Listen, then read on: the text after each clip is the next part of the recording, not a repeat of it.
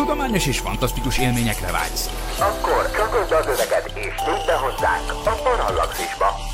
Parallaxis. Figyelem! A műsorban spoilerek bukkanhatnak fel.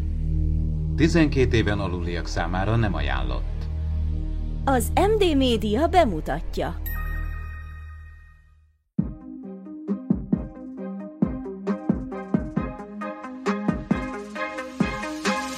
Tudományos és fantasztikus élmények Klaudiával, aki földrajztanár, Miklóssal, aki fizikus, és Ádámmal, aki nem.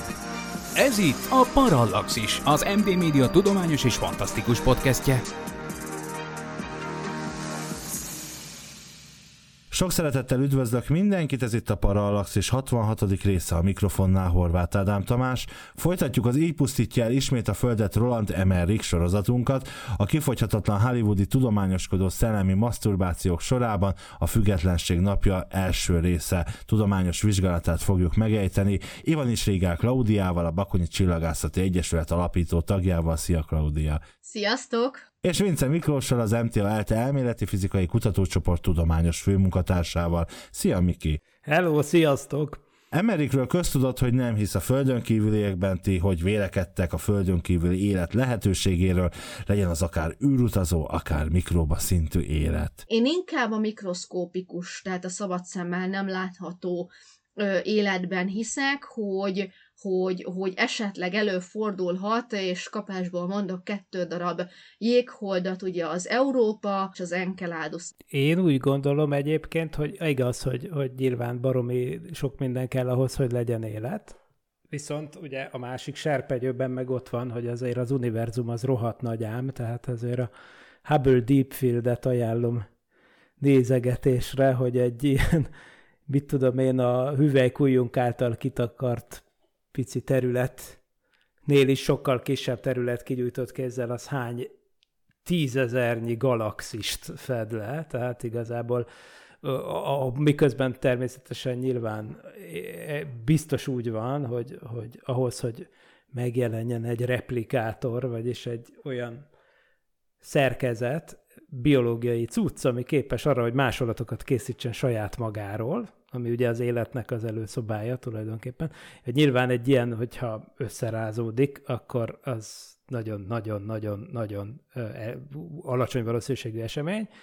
De tehát hozzáveszünk, hogy közben nagyon-nagyon-nagyon-nagyon-nagyon sok csillag és naprendszer van, akkor azért az, hogy élet kialakul, az szerintem igazából nem annyira kizárható, sőt, én úgy gondolom, hogy a kettő, az, én nem, nyilván senki nem tudja megmondani, hogy kettő mennyire van egyensúlyban, tehát hogy mennyire, melyik, melyik hatás győz.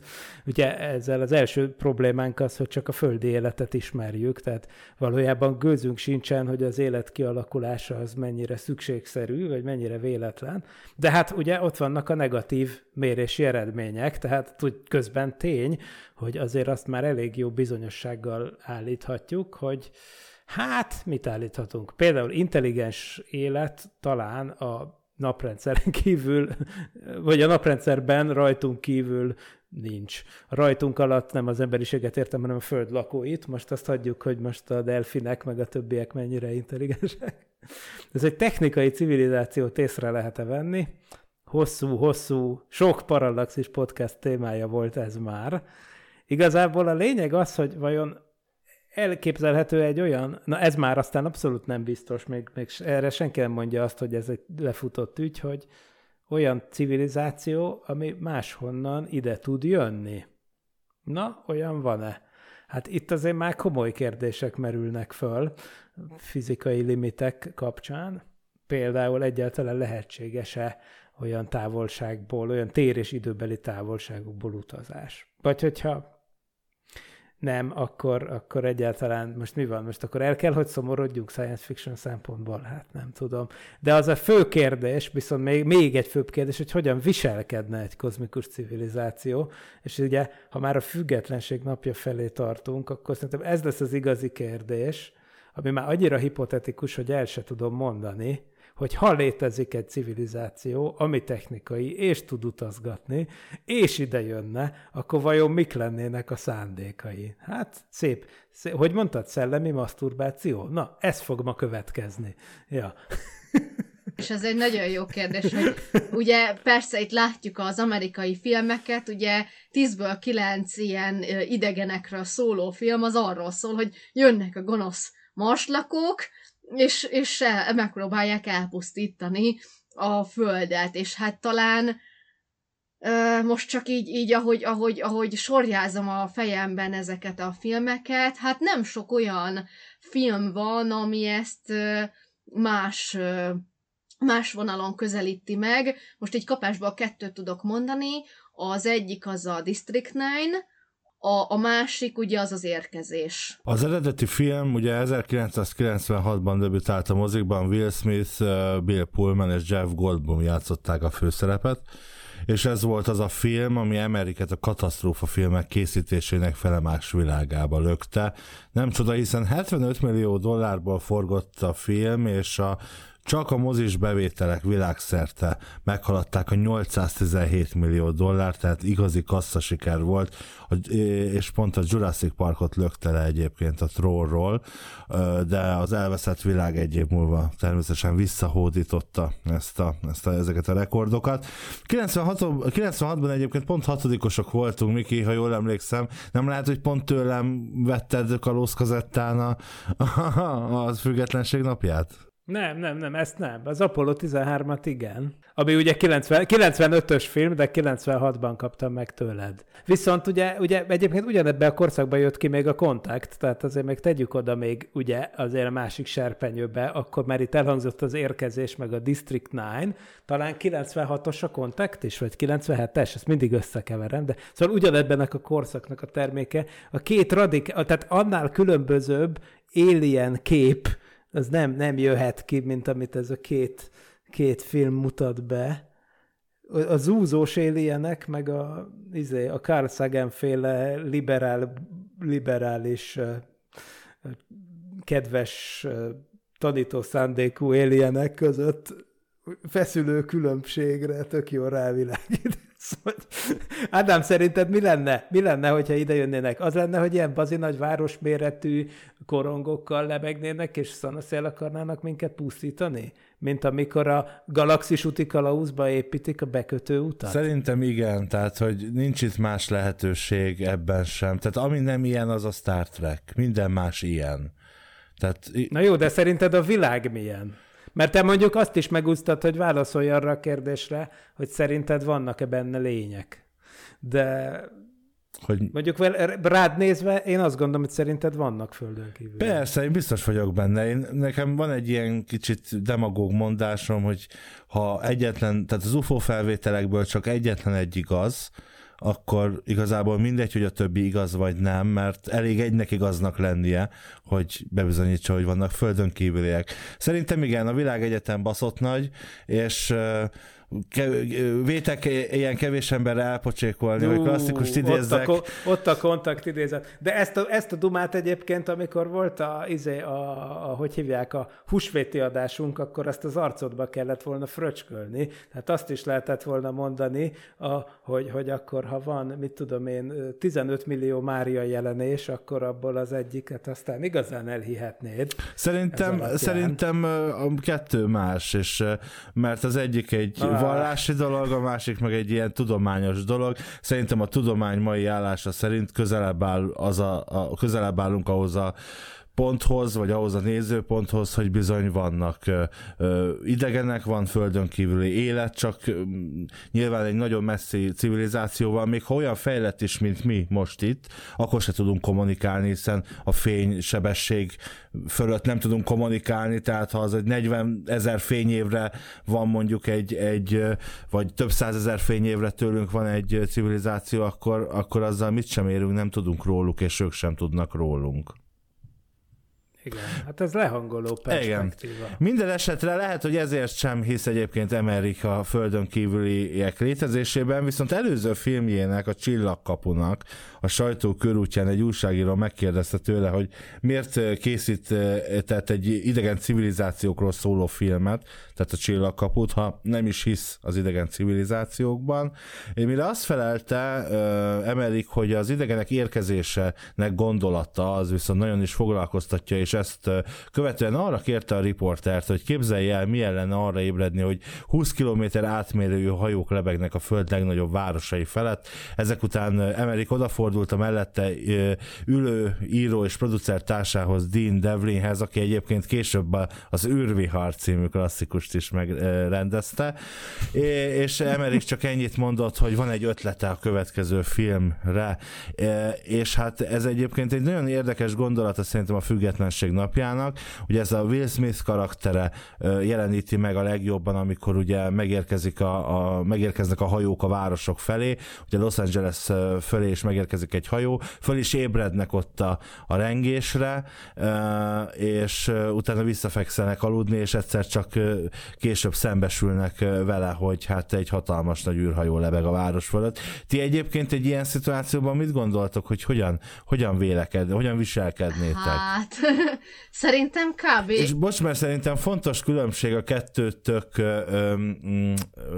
véleményével kapcsolatban az, hogy míg te mondjuk azt látnád, Klau, hogy mondjuk Budapest fölött, mondjuk a híradóban látnád, hogy Budapest fölött van egy ilyen űrhajó, addig Miklós felnézne az égre, és látná, hogy fölötte van egy űrhajó. Szerintem egyébként nem mindegy, hiszen egyébként a filmben sem mindegy, hogy éppen hol tartózkodnak az emberek. Igen, ez mondjuk egy, egy lényeges dolog, hogy hogy nem mindegy, hogyha az ember a híradóban látja, meg mondjuk élőben látja. Mondjuk hozzáteszem, hogy szerintem ez akkora, akkora esemény lenne, nem gondolnám azt kapásból, hogy mind meg fogunk halni, hanem tudnék azon gondolkodni, hogy jó, akkor hova meneküljünk. Hát igen, így van. Én ilyen túlélő típus így vagyok. van, vesztenek a budapestiek. Ja, hát igen. Úgy kell neked. Hát igen, fölnéz az ember, és akkor azt látja, mint ugye városlakóként kortyolgatja a dupla nagy izé, lattét, a, izé, mi a Starbucks előtt a kiülős helyen, ugye, vagy mit, csinál, mit csinálunk mi, ugye, és akkor föltekintek, és azt látom, Na ez az, hogy azt látom, most nekem itt kezdődik a dolog, hogy én szerintem, most jó, hogy mondtad ezt a földrengést, most én pont az... Én ami, is a, bele szeretnék kérdezni Igen, ebbe. az volt, hogy bejelentetted, hogy az Independence Day lesz a téma, az ott engem azt foglalkoztat, és egyébként a földrengés ügyi vonatkozás még eszembe se jutott, hogyha egy ilyen 20 kilométeres korong elkezd a légkörbe belépni, és bejön egy városba, akkor az mit fog csinálni? Hát én azt gondolom, hogy oké, okay, hogy a légkör az fölfele ritkul, de arra van-e adat a filmben, hogy ez milyen magasan lebeg? Én úgy látom, hogy néhány kilométer max. Szerintem még annyi sincs, mert Igen. látjuk a felhőkarcoló fölött nincs igazán annyi hely, ja, tehát ja, így még van, egy felhőkarcoló nem van. férne. A jó öreg. Chrysler Building, ami Igen, ugye nem hiányozhat. Igen, Igen. Ott az jó, szinte súrolja az alját a kütyünek.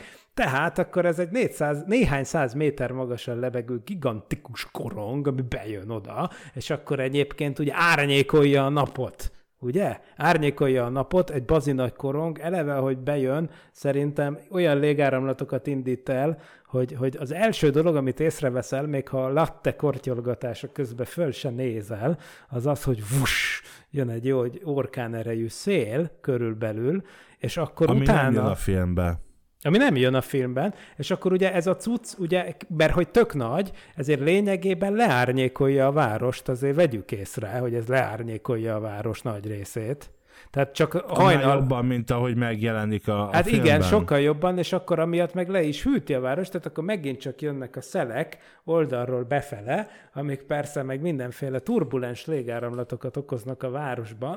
hát én azt hiszem, hogy hogyha tényleg egy ilyen város méretű cucc az leparkolna Budapest fölött, és akkor ne is firtassuk, hogy az mitől lebegott, mert arra egyelőre nincs magyarázatunk, de hát vá- És ha egyébként így zárójelbe behozzuk ide a második részt, mert ugye az kiderül, hogy ezek ilyen 20 kilométeres leszálló egységek, míg a, a maga az anyahajó az ilyen 500 kilométer széles, mm. és a második részben konkrétan hát le is száll a bolygóra. Tehát, hogy a második részről azért nem beszélünk nagyon, mert az annyira már elrugaszkodik a valóságtól, annyira science fiction, hogy tulajdonképpen nincs rajta mit kibeszélni, de de az viszont nagyon érdekelne, hogy, hogy mitől volt a földrengés, amiről Will Smithék is fölébredtek. Egyrészt egyik másik jelenetben sem volt a hajók érkezésével földrengés, másrészt a, mondjuk a turbulens levegők és a, a ilyen különböző ilyen, minek mondják ezt,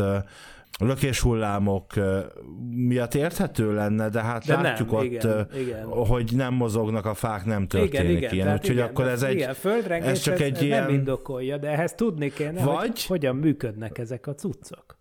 Vagy, vagy egy szempontot nem veszünk még figyelembe, hogy ez egyszerű véletlen, tehát volt egy kis földrengés abban a pillanatban, mert hogy csak a Los Angeles-i jelenetben láttuk. Mm-hmm. Na de azért Los Angeles az mégse San Francisco, hogy mindig remegjen. Hát, de mondjuk, mondjuk Na, még jó. inkább, mint mondjuk Washingtonban. De, de, de van egy másik a, a hajók érkezésével kapcsolatban egy másik érdekes dolog, ami engem hasonlóan foglalkoztat már nagyon régóta, és az mit gondoltok, hogy ugye amikor először az iraki sivatag fölött látjuk megjelenni a, ezt a űrhajót, később máshol is, vagy az űrhajókat, később máshol is, és hogy megjelenik ilyen izzó levegő tömeget, felhőket, vagy, vagy nem tudom mit tol maga előtt, és uh, tulajdonképpen, hogy ez, hogy, ez, hogy ez micsoda? Na látod, ez egy jó kérdés. Belép egy űrhajó nagy sebességgel a légkörbe, az, az oké, okay, értjük, hogy ott Igen. mi történik, szerintem a hallgatóink is értik. Tehát itt egyrészt nem beszélünk olyan nagy sebességről, másrészt pedig ugye ez miután megállnak ott, a, vagy lelassítanak a város felett, ez, ez a légtömeg, ez, ez, ez, ez a füst, vagy ez a felhő, ez tovaszáll. Igen, de ugye értenünk kéne ahhoz, mert akkor kéne egy elméletet alkotnunk arra, hogy ezek a cuccok, ezek mitől lebegnek a föld fölött. És akkor lehet, hogy ebből megértjük a földrengést is, meg hogy miért ionizálja maga körül a légkört, mert ugye nyilván erről van szó, tehát valami plazma, plazmának látszó cucc jelenik meg körülötte, ha bár, ahogy mondtad, nagyon okosan, itt nem egy nagy sebességű belépésről van szó, mint a meteoroknál, meg a, az űreszközöknél, hanem bizony itten szépen gyökkettővel besétál a légkörbe a kaszni, önmagában nem indokolja, hogy miért pörkölje meg maga körül a levegőt. A következő dolgok jutnak eszembe, hogy ilyen pajzs. Ugye tudjuk, hogy ezeknek a bigyóknak van valami pajzsuk, ugye ezt látjuk, azt kell deaktiválni, vagy vicsoda, és akkor ugye mindig megvan, hogy igen, és akkor megy a, a fekete meg a zsidó, és megmentik az emberiséget, című történet keretében egy számítógépes vírussal. De mindegy, ne szaladjunk annyira előre. Film, filmművészeti magaslatok. Na, szóval, hogy van ennek valami pajzsa. És most amikor az a pajzs az érintkezésbe lép a légkörnek a izéivel, molekuláival, akkor az ionizációt eredményez, hasonlóképpen, ahogy a sarki fény esetében is történik. Tehát szerintem ugye erről van szó, hogy valamiből nem tudjuk, miből van az a védő pajzs, de az a valami, az vagy a légkör az szépen felgerjeszti egymást, és ízzik, vagyis hát inkább így, így dereng, vagy ragyog, vagy nem tudom. Tehát lehet, hogy valami ilyesmiről van szó. Ez hülyeség? Nem, én ezt el tudom. Vagy megvesszük, megvesszük ezt magyar, tehát konzisztens. Másik az, hogy, hogy oké, okay, mit, mitől, mitől csinál földrengést, ugye még mindig ezen pörgök, hát persze lehet véletlen, de hát ne ússzuk meg ilyen olcsón. Tehát, tehát minek a hatására tud valami így lebegni? Hát mondjuk Én... ilyen gravi hajtóműve van mondjuk, és akkor a, az kiválthat ilyet, nem? De ezt tudod, hogy van neki? Ne, nem, mert a második mert... részben lehet, hogy kiderül. Igen, de mert te vagy a második rész az... nagy szakértője. Hát annyira megmondom őszintén, hogy azt például most nem bírtam újra nézni a, ahhoz, hogy kibeszéljük, viszont az előző, az első részt azt újra néztem.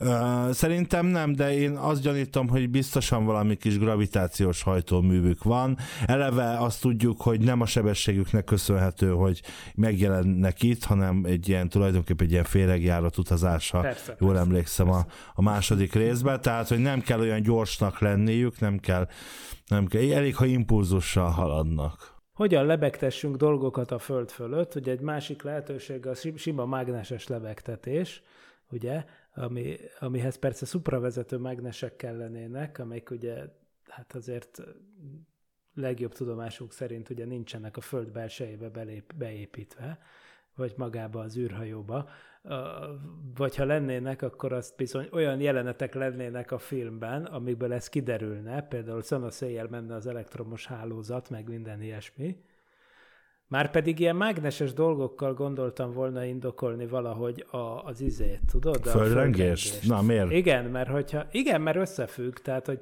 hogy lehet tudni legalábbis, hogy képzeld el, hogy, hogy földrengések előrejelzésének az egyik módszere, ugye nyilván az tök jó lenne előrejelezni, hogy mikor remeg a föld, ezt lehet tudni egyébként, hogy, hogy van köze a földrengéseknek a magnetoszféra állapotához, tehát a föld mágneses térhez, nyilván, hiszen, hiszen ugye végül is mind a kettő a föld belsejéből ered, ahol egy ilyen olvadt és, és éppen emiatt ionizált, ugye ilyen köpenyanyag áramlik körbe-körbe, mint magnetohidrodinamó, ugye ezt csinálja a Földnek a mágneses terét, és hát nyilván ennek a lötyögése felelős a földrengésekért is részénként, meg a vulkánkitörésekért, úgyhogy Úgyhogy végül is elképzelhető visszafelé is valamiféle kapcsolat, tehát hogyha gigantikus nagy mágneses akármik lépnének be a légkörbe, akkor az indokolná, hogy mérizzik föl a légkör ott körülötte, indokolná talán azt is, hogy földrengés, azt nem indokolná,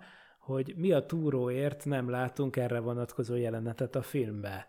Tehát azok a dolgok, amik ugye a mag esetében szépen meg voltak jelenítve, hogy, hogy mi történik akkor egy hollywoodi blockbuster szerint legalábbis, hogyha a föld mágneses terébe történik valami rendetlenség, na olyasmikről itt szó sincs. Úgyhogy nem, nem áll össze a dolog. Hát rá kell fognunk egy ismeretlen fizikai kölcsönhatásra, ami működtet mindent. Na, viszont, viszont vannak benne olyan kölcsönhatások, ami szerintem nagyon is kézzelfoghatóak.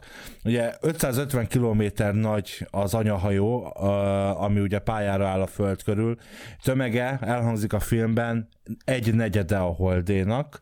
Nem mozdítanák ki a holdat a pályájáról? Illetve a föld pályájára nem lenne hatással azért egy olyan tömeg mellettünk, mint a hold tömegének negyede? A föld pályájára nem, mert a föld napkörüli keringését nem befolyásolná az, hogy kering körülötte a cucc, ám de például árapály hatása az biztos, hogy jelentős lenne tehát kimutatható. A hold pályáját is bizonyára pörturbálná szépen, igen. Milyen szép szavak. Hát figyelj, Ugye, nem, ugye látjuk, hogy itt azért már kapcsolódik a későbbi önmagához Emerich, ugye a múltkor kibeszélt rettenetet, az mi volt, úristen? Tehát már kilugoztam az agyam. Godzilla. Nem, nem arra gondolok, hanem amit most Moonfall. néztünk meg, az, igen.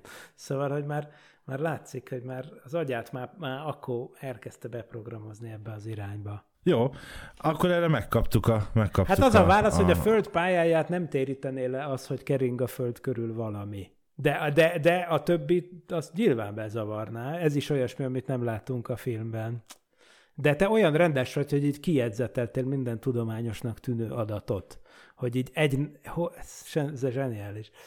Igen, mert mindig ezen, ezen vitatkozunk, meg ezen állunk meg itt a műsorban, hogy nem emlékszünk, hogy Igen. mit mondtak a filmben, viszont... Profi Ugye, köszi szépen.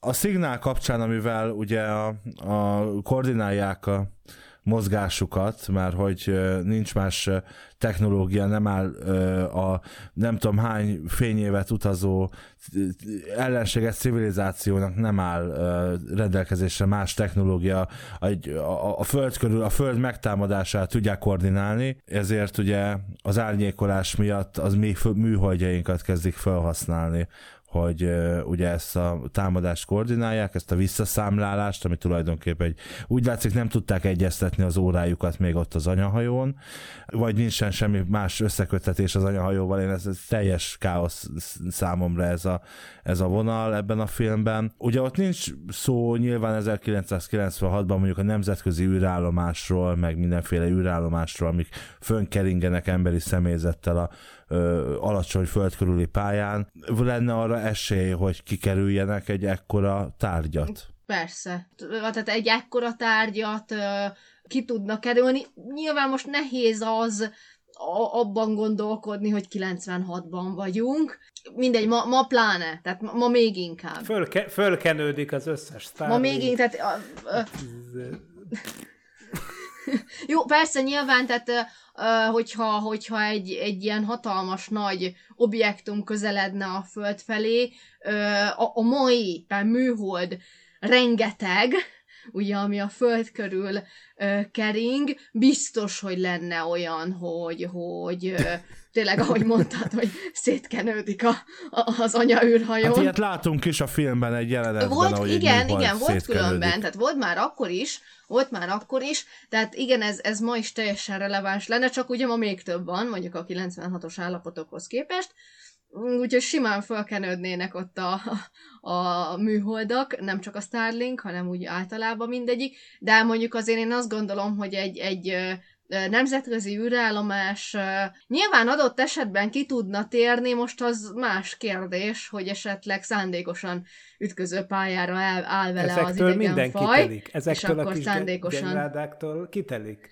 Igen, kitelik. tehát ugye itt, itt már bejön, a, bejön, bejön az idegen fajnak a gonosz vagyok, és... Vagy egyszerűen csak frusztráltak, tehát lehet, hogy, lehet, hogy ők azért frusztráltak, mert valami náluk is nagyobb civilizáció jól szétszivatta őket, és akkor most egyszerűen levezetik a kisebben a, a, izét, a, a negatív energiáikat. Feszültséget. Igen. Pláne. Ja. Még egy ilyen, amit az előbb is említettem, ugye itt a szignálról, amit ugye Jeff Goldblum karaktere David, ugye kábel TV szerelőként, diplomával nagyon okosan megtud, és, vagy rájön, és utána természetesen az ő volt felesége az elnök mellett dolgozik, és így értesíteni tudja az elnököt, mert a NASA-nál, meg mindenféle állami szervnél nincsenek annyira okos emberek Amerikában, hogy erre bárki, akár a SETI-nél rájöjjön, tehát ez a jel, ami ugye zavarja a, a műholdasadást, így a kábeltévés és minden egyéb földfelszíni adást is a, Amerikában, vagy hát a Földön. Eleve Amerikán kívül hülyék laknak, tehát ezek, ebben az univerzumban, amit egyébként ugye egy Stuttgarti német álmodott vászonra, eleve, azért kiderül, hogy itt gyakorlatilag tényleg az a néhány ember képviseli az emberiség agykapacitásának, mint egy 90 át De tudod, hogy mi van, mert ugye elhangzik a filmben, hogy az a földön kívüliek először a NATO-val és, és európai szövetségeseivel végeztek Amerikának, tehát biztosra Ja, mentek. látom, ilyen, ilyen, van, ilyen van, láttad, hogy egy iz- izraeli katonai megszállás van Irakban? Azt úgy láttad a film egy érdekes jelenetében? Ugye? Szerintem a, a magára a nagyon tudományos részére most rámentünk elég erőteljesen a filmnek, úgyhogy egy rövid szünet után folytatjuk a beszélgetést, már egy kicsit a sztoriról is, meg a legjobb és legtudományosabb élményekről a filmmel kapcsolatban, úgyhogy a rövid szünet után folytatjuk, maradjatok velünk. Ha hozzánk hasonlóan neked is szenvedélyed a tudomány és a fantasztikum, és szívesen lépsz be a Parallaxis univerzumba, arra kérünk, hogy legyél a támogatónk és segíts te is az ismeretterjesztést. Látogass el a patreon.com per Parallaxis címre, ahol a különleges tartalmak mellett már akár napokkal korábban hallgathatod a Parallaxis podcast legújabb részét. patreon.com per Parallaxis. Parallaxis Sokszor beszéltünk már arról az elmúlt időben, hogy a stúdiók ebben az időben elkezdték ontani magukból a katasztrófa filmeket, Armageddon, Deep Impact, Tűzhányó, Dante Pokla, és tulajdonképpen ez a film a függetlenség napja volt az, ami megnyitotta a kaput a katasztrófa filmek előtt. Szerintetek miért volt ekkora hatással a filmkészítésre, csupán a kasszasiker miatt, vagy, vagy, vagy ugye rájöttek, hogy az emberek kíváncsiak arra, hogy hogy pusztul el a föld, de mi a filmnek a titka, hogy igazából 20, 21 évvel a elkészülte után is még mindig szeretjük és, és és nézzük ezt a filmet? Szerintem tehát több-több tényezőt is figyelembe kell venni. Szerintem az egyik az a kifejezetten jó ö, szereplő válogatás, és ehhez nekem van egy érdekes infóm. Ugye a két főszereplő, az ugye Will Smith és Jeff Goldblum, és még itt az adás elején említettük, hogy ugye akkor jött ki a le is taszította ugye a Jurassic Park 2, tehát ez abban az évben ilyen Jeff Goldblum túltengés volt, ugye? imádom ezt a színészt különben. Na most ugye ez egy érdekes dolog a filmes háttérnél, hogy akkor, akkor már ugye menők voltak, és nagyon jól el lehetett adni egy amerikai filmet, egy fekete, illetve, tehát egy afroamerikai, illetve egy fehér ö, főszereplővel. És ha, ha kezditek ugye a film filmet nézni, és nagyon sok mozinéző beleesett, főleg akik mondjuk nem, nem néztek utána, ugye akkoriban még 96-ban még nem volt olyan, hogy na, jön egy film, akkor megnézem az IMDb-n, hogy mi lesz itt a főszereplők, meg hogy lesz, meg mint lesz a cselekmény, mert ugye most már előre lehet tudni, meg nézek róla ismertető a YouTube videót. Hát ugye akkoriban, hát e- esetleg az újságok cikkeztek róla, moziplakátot megnézted, sokszor a moziplakát becsapós volt, mert mondjuk híresebb színészt felraktak a plakát közepére, aztán a híres színész 5 perc után meghalt. Na most ugye itt is egy hasonló helyzet állt elő a mozinézők számára, ugyanis sokan arról számoltak be, hogy azt gondolták, hogy oké, okay, lesz egy, lesz egy afroamerikai és lesz egy fehér főszereplés, ők majd ketten oldják meg a problémát. És ugye Will Smith adott volt afroamerikai főszereplőnek, és, és a legtöbb mozinéző azt gondolta, és gyakorlatilag gyerekként én is, hogy a Will Smithnek ez a repülőtárs, aki, ha jól emlékszem, Jimmy névre hallgatott, hogy ő lesz a másik főszereplő. Ugye tudjátok, ő volt az, aki az elején, ugye vadászrepülő pilóta volt ő is, és nagyjából az első 10 perc után őt lelőtték. Megvan ez a karakter. Na, és ugye tényleg sok mozinéző így kezdte nézni a filmet, uh-huh. hogy fú, itt van ugye nagypofájú Will Smith, és akkor itt van ez a Jimmy, szintén nagypofájú, be is nyögött egy-két ütős poént, és majd biztos ők lesznek a szereplők. És akkor így jimmy a film első egyharmadába lelövik. Egyébként Will Smith helyett eredetileg Ethan Hawke-ot ö, ö, szemelték ki. A, a, az írás közben Emerik azt nyilatkozta, hogy a Devlinnel az írás közben a karaktert Will Smithre írták. De először a stúdió félt attól, ez Will Smithnek az első nagy szerepe volt, előtte ő ugye a Kaliforniába jöttem című vígjáték sorozattal lett ismert, és félt attól a stúdió először, hogy hm hogy ez, hogy egy olyan színészre bízzák ezt a szerepet, aki, aki nem eléggé ismert, de aztán végül, mivel Ethan Hawke annyira kiakadta a, uh, script olvasásakor, a forgatókönyv olvasásakor, ezért úgy döntött hogy nem vállalja, állítólag kihajította a skriptet egy a kocsiából egy ilyen útszéli, ilyen, tehát az útszélére, úgyhogy bár egyébként teljesen érdekes a dolog, mert, mert sok, de ez persze jellemző az amerikai filmekre, meg a filmkészítésre, de mennyire hoz sokat ad a filmhez az, hogy a függetlenség napja a címe, mert eh, volt pár olyan film az elmúlt időszakban, például az űrvihar, Geostorm, ami tipikusan amellett, hogy hát egy, valójában egy nem túl jó film, azért valljuk be, hogy maga a cím is nagyon rossz választás, mind angolul, mind magyarul. Eredetileg a, a függetlenség napjának sem ez lett volna a címe, hanem Doomsday, tehát leszámolás napja, vagy, vagy hogy lehetne ezt a legjobban Ítéletnap. fordítani? Ítéletnap, Ítéletnap, igen. Ítéletnap, és, és ezért az írók szándékosan ugye abba a híres beszédbe, amit ugye Bill Pullman elmond, és hát többek között ugye William Shakespeare-től kölcsönözték az írók, ott, ott ö, ugye beleírták azt, hogy ugye kimondja, hogy a függetlenség napja, és hát ez annyira bejött a stúdiónak, hogy később akkor tényleg, tényleg ez, lett a, ez lett a címe a filmnek. Igen. Na. Na most még visszatérve akkor erre, amit elkezdtem, tehát ugye akkor jó, hát ugye Will Smith, ezt, ezt az Ethan hókos hátteret, ezt nem tudtam. Na mindegy, azért, Kérdez, azért aztán ráépítettek tudok. erre a fekete-fehér párosra, és ugye mindenki tényleg azt hitte, hogy ez a Jimmy nevű srác lesz majd a társa, de hát ugye őt az film első harmadában kinyírták, és néztek a mozinézők, hogy és akkor most mi van.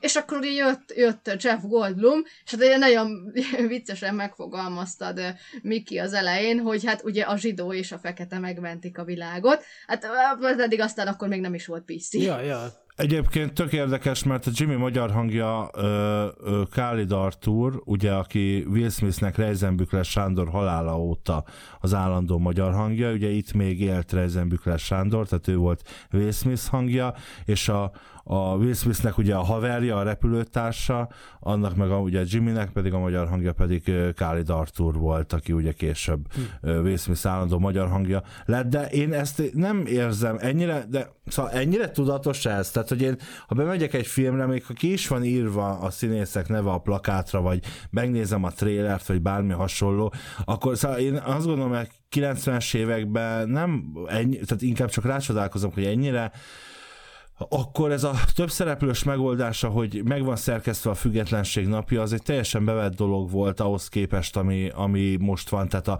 ha a második részre tekintünk, ott sokkal jobban, ugye 20 évvel későbbi második részre, és egyébként 26 éves a film, én 21-et mondtam, tehát természetesen 26 éves a film, megtanultam közben Jézus számolni. Krisztus. Szóval úgy, ott, ott az első részben, amit látunk, hogy, hogy több szálon fut, és igazából persze összeér ott a végén, ugye a Russell Kénék, meg, a, meg mindenkinek a szála ott egybe for, de, de tulaj, és tele van B-plotokkal, de tulajdonképpen ez abban az időben egy teljesen, a, a Deep Impact az egy tipikus ilyen film, ahol, ahol egyrészt látjuk a a sűrűjét is a dolgoknak, másrészt látjuk a teljesen hétköznapi ember megélését, vagy ahogy megéli ezt az egész történést. Tulajdonképpen itt is, is, itt is ezt látjuk. Én nem, persze nem emlékszem rá, de én az első nézésnél sem gondoltam azt, hogy most ez a két karakter lesz ott. Tehát ez nem egy, nem egy, nem tudom milyen filmet mondjak, nem egy Jackie Chan, Chris Rock film, ahol ott van a fekete, aki mondja a poénokat, Jackie Chan meg ottan karatéjozik, tehát hogy, hogy szerintem ezt a, a, a, a zsidó és a fekete megmenti a világot, ami persze kurva jól hangzik, meg valójában persze így is van, de, de tulajdonképpen nem jelenik meg, nincs eltúlozva a filmben, mert az utolsó, ők, ők ketten az utolsó, nem tudom, 20 percben dolgoznak együtt, vagy, vagy én, én ezt nem látom, így nem élem meg ezt ennyire. Nem, nem, ez abszolút nem volt szerintem tudatos így a, a rendezők részéről. De Tehát főleg ez most... volt jó szerintem, ahogy Igen, ahogy de ez, ez, ez inkább ilyen, ilyen utólag jól sikerült, és tényleg én azt, azt mondom, hogy ha, ha, ha a klasszikusokat vesszük, akkor szerintem az egyik legjobb páros Will, Will Smith és Jeff Goldblum. Ez így van. Tehát én ezt nem negatívumként mondtam persze, hanem Na, igen. De hát figyelj, Volt milyen kérdés? film lehet, milyen film lehet az, amiben nincsen Gary Sinise? Már megint. Hát, mondjuk igen. Tényleg ő nem merült fel, mert mondta, hogy mindent tudsz. Tehát a Gary Sinise nem akarták ebbe be bekasztingolni mondjuk a Bill Pullman helyett elnöknek? Nem tudok, nem tudok róla, de hát a Bill Pullman is előzőleg érted, ilyen űrgolyhókat, meg ilyeneket csinál, tehát hogy, hogy azért maga a casting, az, az itt, itt, hát szokták mondani, hogy nem bízták a véletlenre, hát itt azért szerintem sok véletlen játszott, hogy... Figyelj, nem, hát kockáztattak, de hát azért a Jeff Goldblum az hogy önmagában elviszi az egészet, mert ugye mondta Claudia, hogy izé három éve volt a Jurassic Park, ugye, tehát simán izé, Jeff Goldblum, hát ugye hát a Jeff Goldblumba bele volt zugva ott az osztálynak a lány, lányabbik fele. Meg ugyanabban az évben volt a második része Na, a Jurassic Parknak, ami meg eleve Jeff Goldblum a 97-ben jött ki a Jurassic Park 2. Hát mindegy. De igen, szóval az, de azt igen. jól mondott, hogy Jeff Goldblum dömping. Abban az érában. Igen, tehát az igen. a Jeff Goldblum nagy korszaka. Hát ugye. Na most, jó, de, de, de ugye volt ilyen, ilyen, ilyen kérdés, hogy miért, miért, hogy miért, miért szeretjük. Aha. Ugye ez volt, ez volt a kérdés. Hát szerintem ugye ez az a film, ami tökéletesen el van találva azzal, hogy Európából is azért értékelhető, meg, mert, mert ez a film nem veszi magát komolyan, tehát, hogy, hogy ez úgy van, hogy én nekem még ebből az jön át, és ez nem érvényes egyébként a későbbi Emerich féle produkciókra, de itt még abszolút átjön, hogy ez igazából önmaga paródiája egy csomószor. Tehát vannak azok az annyira klisészerűen, de tökéletesen megcsinált dolgok. Ahogy az elnök kiáll, és azt mondja, hogy nuke them, nuke the bastards. Vagy mi, at- atomot nekik, atomot a bestiáknak. Tehát van, van néhány ilyen szófordulat, ami úgy beleégett az agyamba, és egyszerűen azért, mert annyira klisészerűen mély amerikai, és nekem egyébként ez az egész most ha direkt volt, ha nem, nem tudom, de valamiért megjegyeztem már akkor, pedig mondjátok, hogy az még a PC korszak előtt volt, de, de még az is, hogy tényleg ki az a két szereplő, akik végül megmentik az egészet. Tehát annyira tocsog tocsog abban, és eleve Independence Day a címe, érted? Tehát en, annyira tocsog az amerikaiságban az egész, de mindezt úgy, hogy, hogy nincsen túltolva a bicikli, mert ezt már tudod, hogy, vagyis feltételezed innen nézve, hogy ezt azok se gondolhatták komolyan, akik csinálták. De közben lehet, hogy igen. Nem tudom. De, de valahogy én azt érzem, hogy nem, és ettől szerintem egyszerűen zseniális az egész. Jó, én is egyetértek azzal, amit mondasz, mert valóban a filmnek megvan a maga humora, és nem veszi magát eléggé vagy nem veszi magát komolyan, még úgy sem, hogy tulajdonképpen az elnök karaktere erre reflektál is, amikor ugye a Brent Spiner által játszott kutató, tudós, ugye egészen föl van ajzva attól, hogy mióta ugye megjelentek itt a földön kívülek, működésbe léptek a, a, a náluk lévő hajón is a műszerek, és ugye ott az elnök elmondja, hogy hát de több százezren haltak meg, blabla, bla, és valójában ez az igaz, tehát hogy ott, ott látjuk, ahogy ott beülnek és felszállnak a hajók a, a elnöki különgépre, és sikerül elmenekülniük, és látunk túlélőket nyilván, és látunk megmeneküléseket, de hát azért mégiscsak az a, az a konklúzió ebből az egészből, hogy például amikor megérkeznek a hajók, és ott mutatják az embereket, hogy fölnéznek az égre, és, és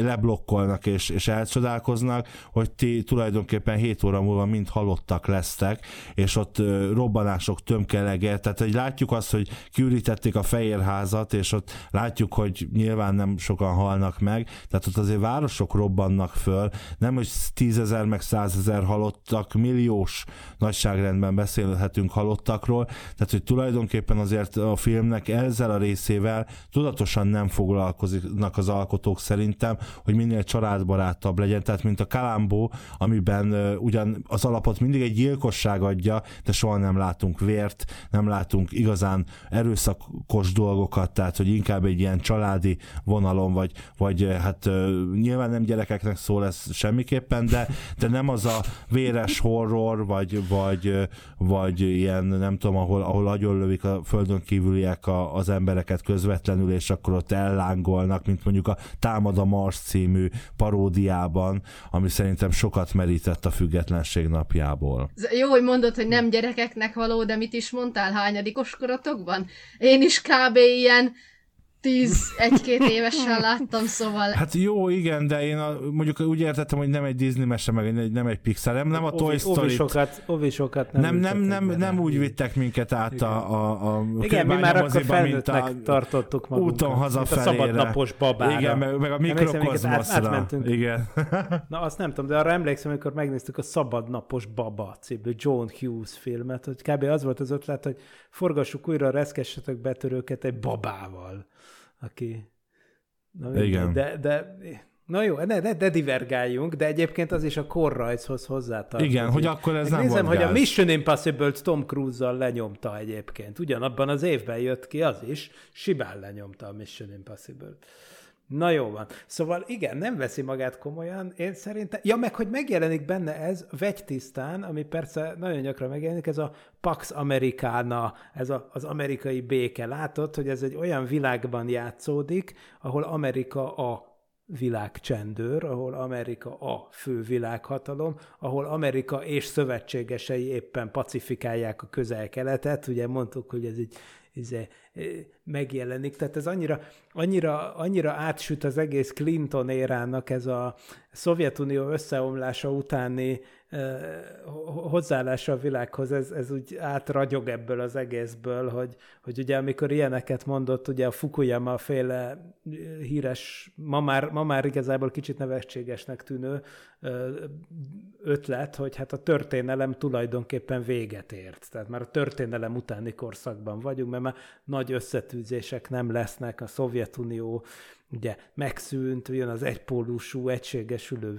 világ, és akkor ugye ez volt, és akkor ez tök jól megjelenik ezekben a filmekben a 90-es években. Ukrajna like this. És nyilván, mivel ezek De po- pont, pont azért, mert, mert hát ugye amerikai film eleve, de hogy valahogy egy kicsit akkor ezt úgy kb.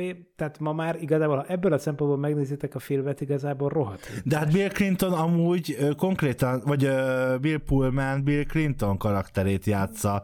Tehát el is hangzik, hogy, hogy például egy ilyen mondatot a nőtől, ugye, aki a Davidnek, a Jeff Goldblumnak a felesége, hogy régen nem támadták, azt mondták fiatal idealista. Hát szerintem azért nagyjából ez, ez egy kicsit mm. jellemző arra a korszakra, meg a Clinton kormányzásra, ami, ami most már persze megszépítette az idő, és hát demokrataként nyilván én magam is Clinton párti lettem volna ott Amerikában, viszont, viszont azért annak az elnökségnek sok és komoly problémája volt. Hát voltak bajok, igen. Ja. Tehát valahogy, valahogy, és maga a karakter, egy, tényleg egy fiatal elnököt láttunk, ugye más filmekben általában az van, hogy az elnök, hát vagy fekete, mert az most dívik, és akkor Morgan Freeman az elnök, vagy Morgan Freeman épp, éppen ugye a 2012-ben a Danny Glover az elnök, tehát hogy most rákaptunk, 24 óta rákaptunk erre, hogy fekete elnök, de most már persze azóta lett Obama, és tudjuk, hogy most már így nem, nem, nem olyan extra dolog ez szerencsére, de, de, de mindig egy ilyen idősebb színész játszotta azért az elnököt, most egy ilyen fiatal, Igen. laza elnököt raktak bele. Hát igen, meg kellett, a, hogy el tudjon vezetni egy, egy F-14-est, vagy mik azok, F-18, de gőzöm sincs már. Szerintem F-16-osok voltak. igen, F-16-osok, jó, jó, oké, okay, oké. Okay. Na, szóval, hogy ugye azt el kell, hogy tudja vezetni a barátunk, ugye? Tehát akkor mondjuk az a csávóka, az az öbölháborúban, gondolom, a Bush egy alatt, ő még izé, bevethető kellett, hogy legyen, aki aztán 96-ra elnök lesz, úgyhogy ez indokolja az ő fiatalságát. Mert ugye, ugye jól emlékszem, hogy van egy ilyen vonal, hogy, hogy tud, igen, tud Igen, igen, ő pilóta. Igen, igen. Hát könnyebb repülőgépet vezetni, mint a világot megmenteni. Sos egy hát, volt a hívó. Na, de azért azt ne hagy, az, azért figyeljetek, de azt ne, azt ne adjuk ki beszéletlenül, mert már látom, hogy már brutálisan sok ideje beszélgetünk erről a filmről, de arról még nem beszéltünk, hogy a számítógépes vírusokkal, Aha. hogy, hogy tulajdonképpen mert ugye, ugye műsorunkban spoilerek hangzanak el, tehát azért azon még rákcsáljunk egy kicsit, hogy, hogy hogyan, hogyan is mentik meg ezek az említett urak. Érdekes, hogy azért hölgyek még nem, tehát azért 96-ban még hölgy, hölgy még nem volt a felérzeten, de ez a két úr úgy mentik meg az urak tulajdonképpen ezt az egész szituációt, hogy hogy hát, hogy is mondjam, mint, a, mint az ilyen helyszínelők és egyéb sorozatokban, hogy hármat klikkelek, meg, meg nem is klikkelek, hanem beírok valamit a, a számítógépbe, és tulajdonképpen az megtörténik. Tehát így, így.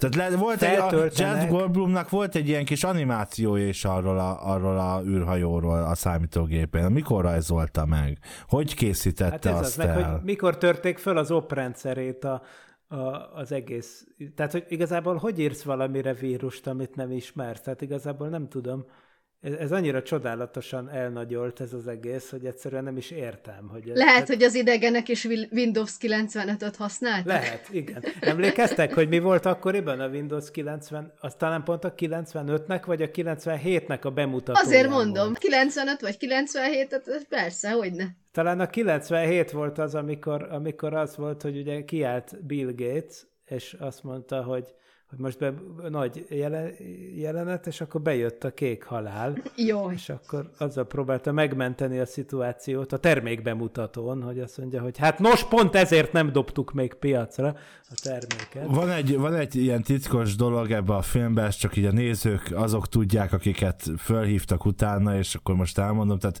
tulajdonképpen az eredeti forgatókönyv az az lett volna, hogy, hogy nem vírus telepítenek, hanem egy Windows 95-öt, ami azon azonnal kék halállal lefagy, így lezuhannak, megszűnik a pajzs, és, és lezuhannak. Egyébként az energiaellátás azért az nagyon teszlás, nem? Hogy, mm. hogy nincs saját energia magjuk ezeknek a, a kis szerkezeteknek tulajdonképpen, hanem, vagy legalábbis úgy tűnik, meg a második részből is inkább így tűnik, hanem, hanem tulajdonképpen egy ilyen teszlás módszerrel ottan az anyahajó közelébe vannak, mondjuk a kis vadászgépei, elemeik, akkor azok úgy nyernek energiát. Hálózatos szempontból azért lássuk be, ugye, hogy ez egy nagyon rosszul megtervezett hálózat, ugye, ez konkrétan... Több sebezhetősége Igen, a is leg, van. legsebezhetőbb hálózat, van egyetlen egy középponti csúcs, központi, amiben az összes él összefut, és ha azt kiaktat, kiiktatod, akkor összedől az egész rendszer.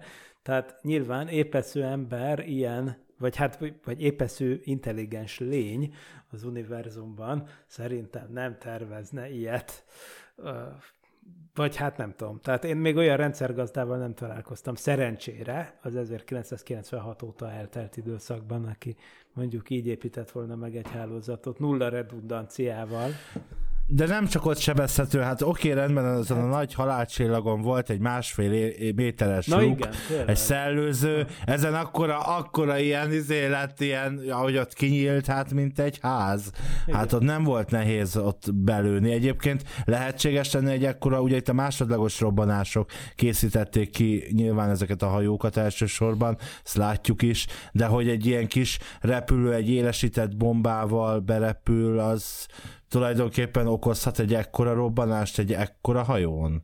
Még ha az ilyen De- de- energia... Hát ez az, hogy ennek van egy ismeretlen üzemanyaga, ami, ami azokra a csodákra képes, amikről beszéltünk. antianyag, és akkor mindjárt. Igen, Okay. vagy valami, igen. Egymás, egymástba robbantotta az anyagot és antianyagot tároló tartályokat. Ugye az utóbbi nyilván egy mágneses csapda, amit egy lövéssel kiiktatott, és ezzel Tényleg mi- rászabadult az antianyag az anyagra, és az egész egy óriási villanással annihilálódott a picsába. De tényleg mit lőnek, mit lőttek ki? Tehát valami lézert, valami nagyon erős lézert, Tyum-tyum. nyalábot, egy úgynevezett, úgynevezett tyum-tyum lézer. Tyum-tyum lézer.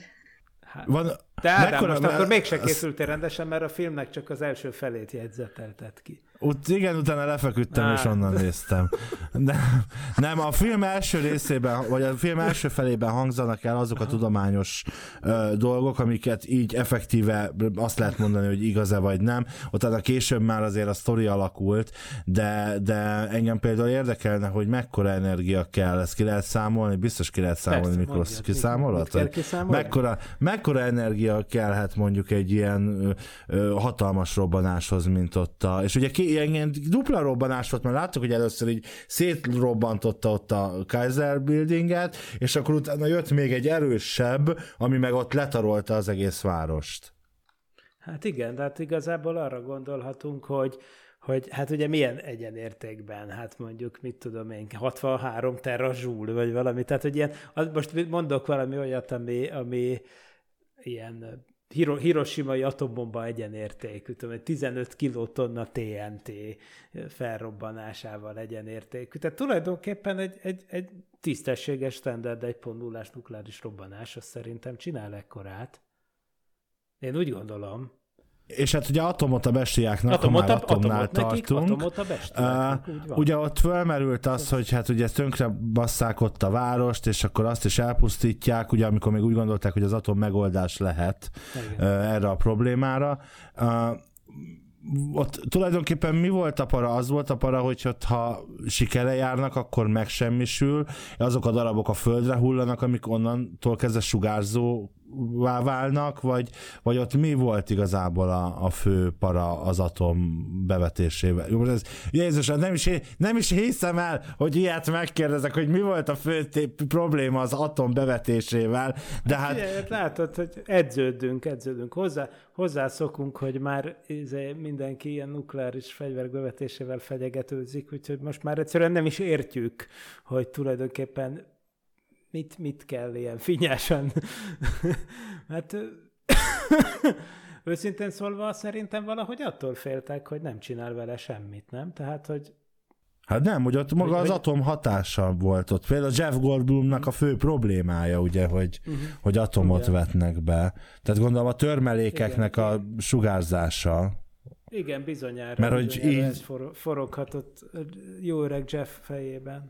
Hiszen ő Igen. meg Vagy hát akarja eszé, menteni eszébe, e- eszébe jutott ugye, amiket ugye három évvel korábban tanult, hogy hogy, hogy izé az élet utat tör, meg hogy kaotik, ka- kaotikus rendszerekkel óvatosan kell bánni, mert irányíthatatlan válnak. Ez akkor úgy gyorsan átvillant az agyán. és, és azt mondta, hogy jobb, jobb nem hadonászni ilyen fegyverekkel, ez olyan, mint hogyha megtaláltuk volna apukánk töltött puskáját, és azzal hadonásznánk, vagy mi. De olyan meg a csillagkapuba volt. Látod, minden út Emerikhez De várj, várj, a csillagkapuba is benne volt a Jeff. Ott a Kurt Russell, aki a sorozatban ugye Richard Dean Anderson, az O'Neill, annak ugye az előtörténete az, hogy a fia előtte magát a, a, a fegy, fegyverével, és én úgy emlékszem, hogy a filmnek a sztoria, és ez tehát minden út Emerikhez vezet, de itt a műsor... De, de mind a kettőben van egy... Ja, ja bocs.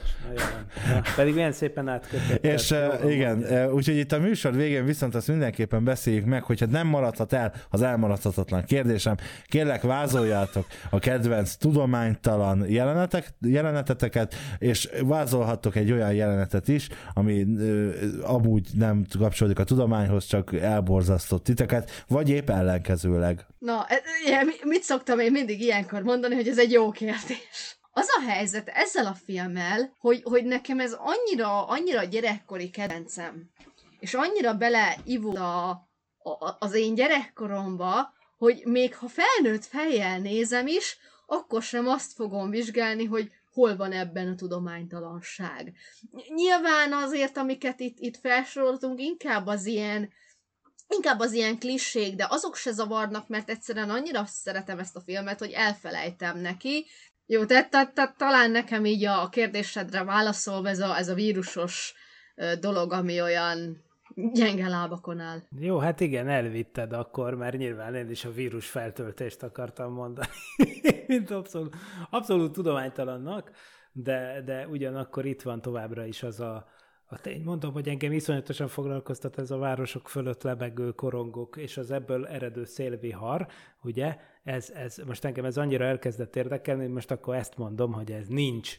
Hát mondjuk azért nem ez a legnagyobb tudománytalanság, de hát ez mégis kedvenc jelenet, Persze. Egyébként nyilván én is azt akartam mondani, amikor jön a megfejtés és a tüsszentés és a hapci, eszembe jutott, hogy a Stargate-ben is volt egy ugyanilyen megfejtés jelenet, amikor ott csücsült az őr, aki azokat a jeleket akarták megfejteni, amik a csillagkapon voltak, és ott csücsült egy őr, akinek a kezében volt egy újság, amin az Orion csillagkép volt valamilyen okból rárezolva, és akkor kitépte a kezéből a barátunk, és rájött, hogy az eg, ez az egyik karakter, és ott azon nyomban megfejtették az egészet a francba. Szóval egyébként jók ezek a heuréka e, izé, jelenetek, ezek mindig jól el vannak az Emeriknél helyezve, úgyhogy ez jó pofa.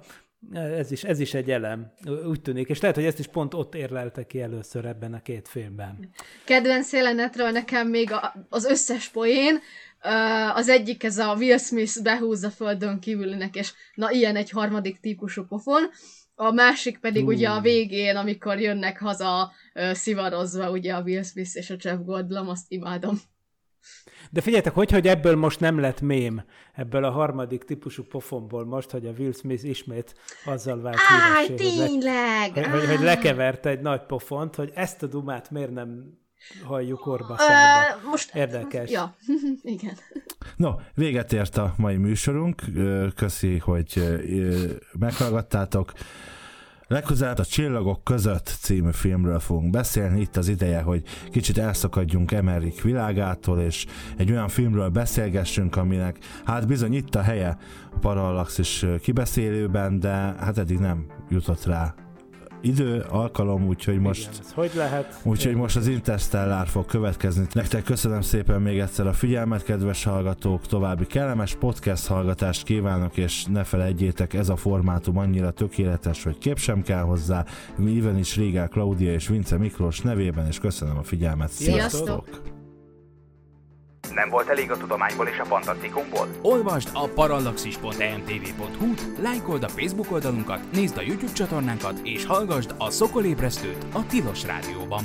A Tudományos Újságíró Klubja és a Tudományos Ismeretterjesztő Társulat által a Juhari Zsuzsanna díj külön díjával jutalmazott blog podcastjét az MD Media készítette. Kreatív producer Horváth Ádám Tamás. Hamarosan jön a következő rész.